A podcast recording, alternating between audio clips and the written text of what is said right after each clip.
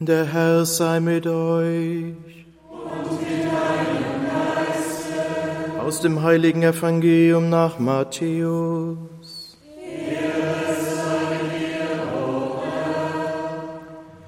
In jener Zeit sprach Jesus seinen Jüngern, Wenn ihr betet, sollt ihr nicht plappern wie die Heiden, die meinen, sie werden nur erhört, wenn sie viele Worte machen.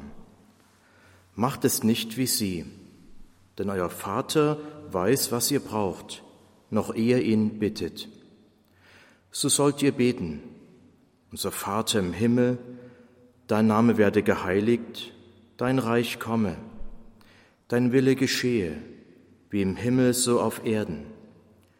Gib uns heute das Brot, das wir brauchen, und erlass uns unsere Schulden, wie auch wir sie unseren Schuldnern erlassen haben. Und führe uns nicht in Versuchung, sondern rette uns vor dem Bösen. Denn wenn ihr den Menschen ihre Verfehlungen vergebt, dann wird euer himmlischer Vater auch euch vergeben. Wenn ihr aber den Menschen nicht vergebt, dann wird euch euer Vater eure Verfehlungen auch nicht vergeben. Evangelium, frohe Botschaft unseres Herrn Jesus Christus.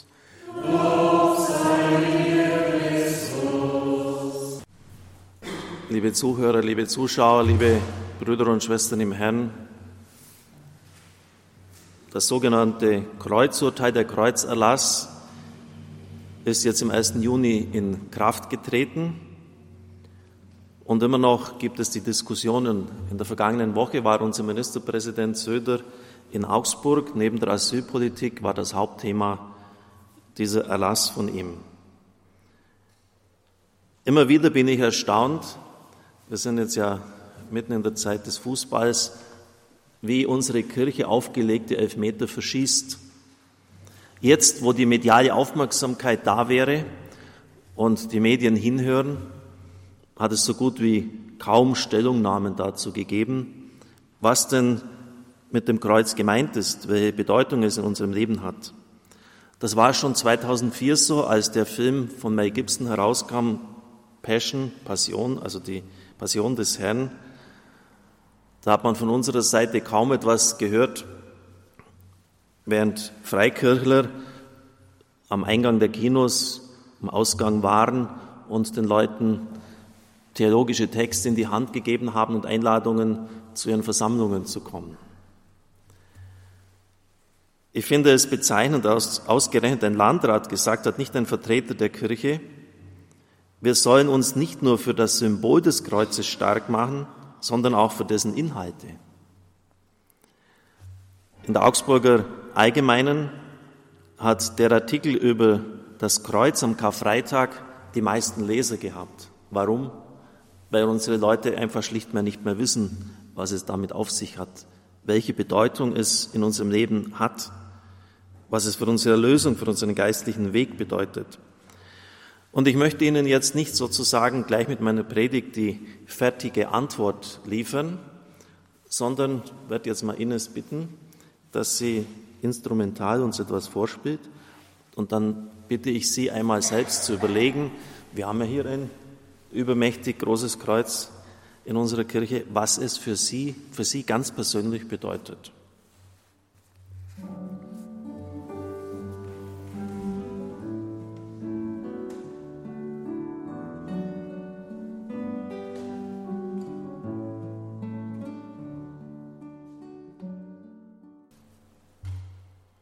Zunächst einmal fallen die unvorstellbaren Leiden auf.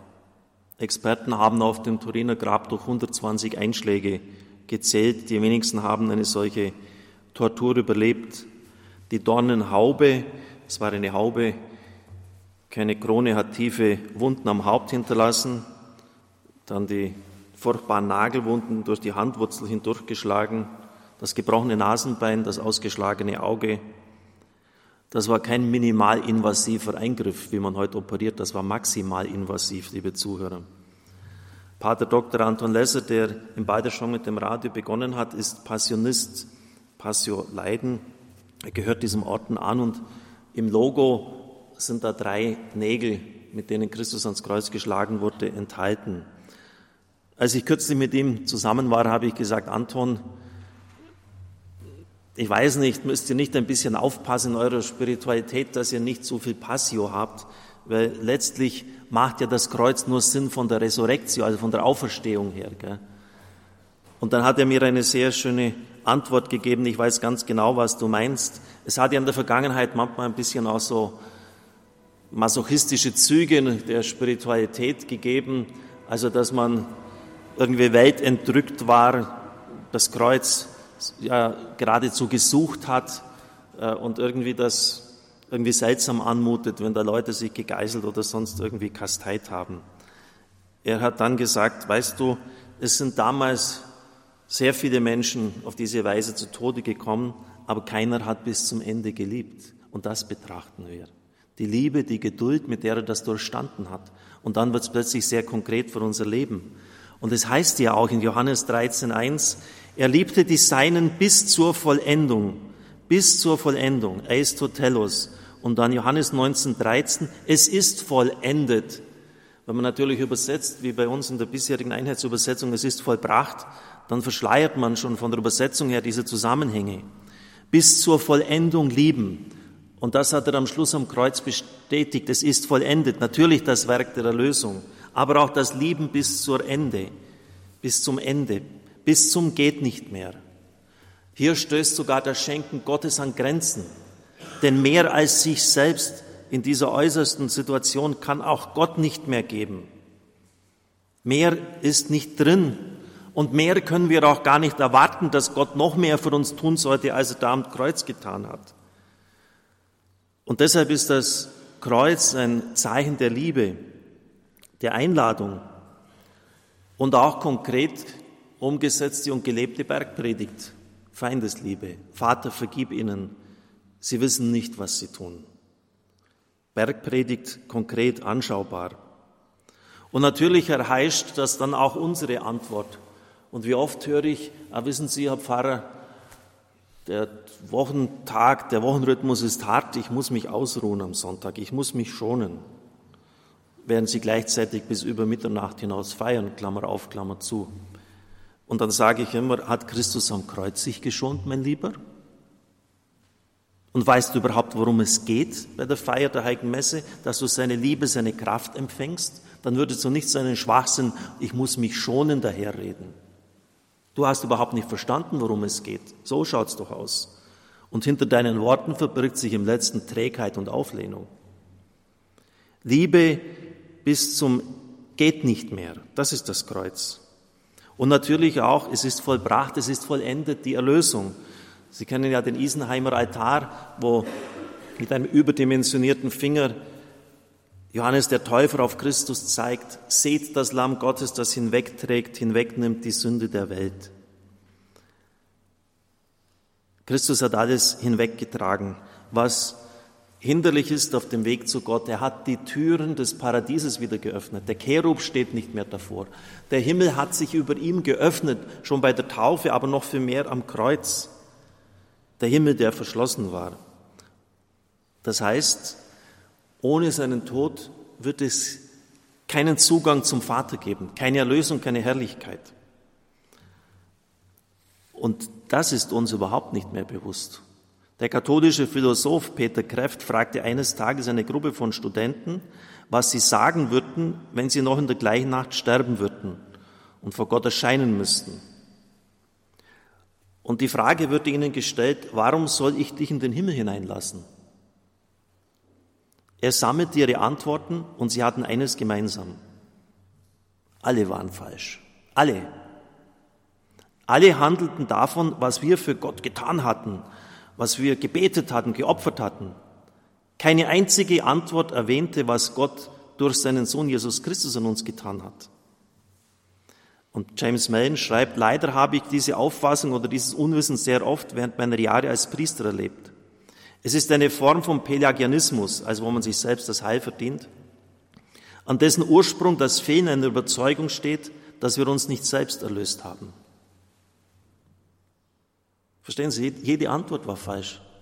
Die einzig richtige wäre gewesen, warum ich den Himmel hineinlasse, weil mein, dein Sohn ihn für uns geöffnet hat und ich versucht habe, eine Antwort darauf zu geben. Und das sollen wir bedenken, wenn wir auf das Kreuz schauen. Und natürlich dann auch die ganzen Geschenke, die wir von dort empfangen haben.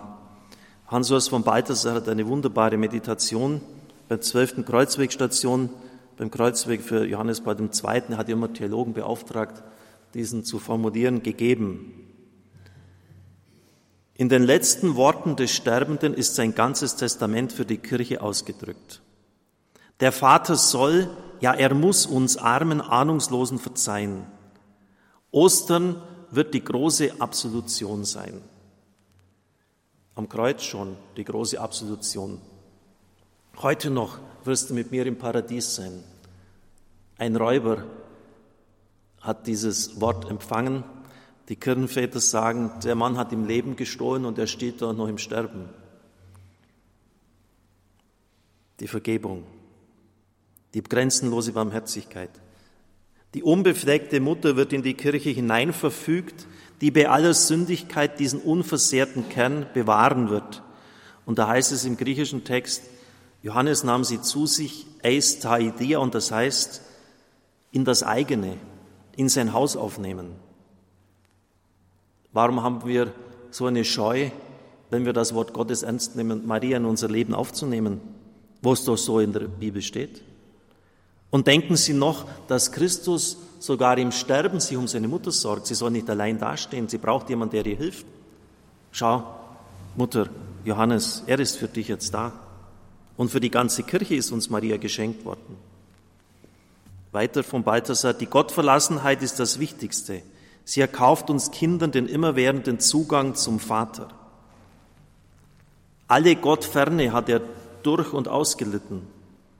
Wenngleich allerdings eines ergänzen möchte, Jesus sagt diese Worte am Kreuz, mein Gott, mein Gott, warum hast du mich verlassen? Und das ist Fachwort für einen Psalm rezitieren. Sogar der kritische Theologe Rudolf Pesch sagt, Unterstellt ist wohl, dass Jesus den ganzen Psalm gebetet hat. Psalm 22, da beginnt ja, mein Gott, mein Gott, warum hast du mich verlassen? Und lesen es nach, ihn nach. Er endet dann mit einem ganz starken und großen Gottvertrauen. Das heißt, unsere Klage hat auch ihren Platz, aber Klage ist nicht gleich Anklage.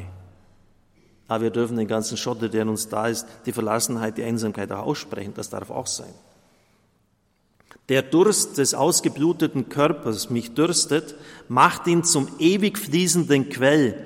Wasser der Taufe, Blut der Eucharistie stillen unseren Durst. Ein starker Satz von ihm.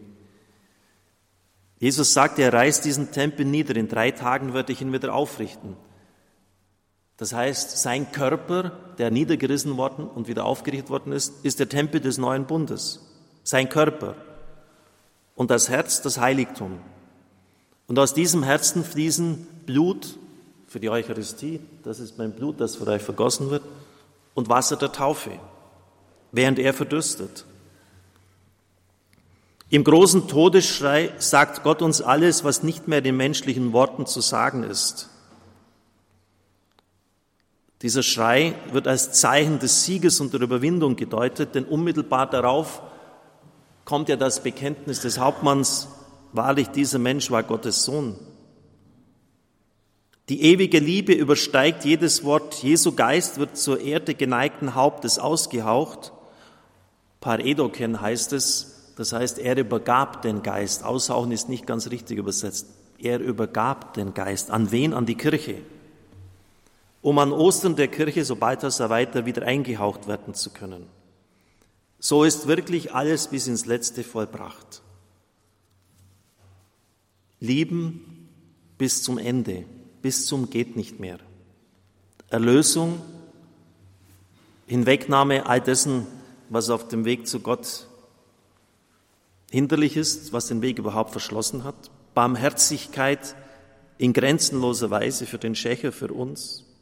Das Geschenk der Mutter, schau, deine Mutter Johannes, und zu jedem Einzelnen zu uns gesagt.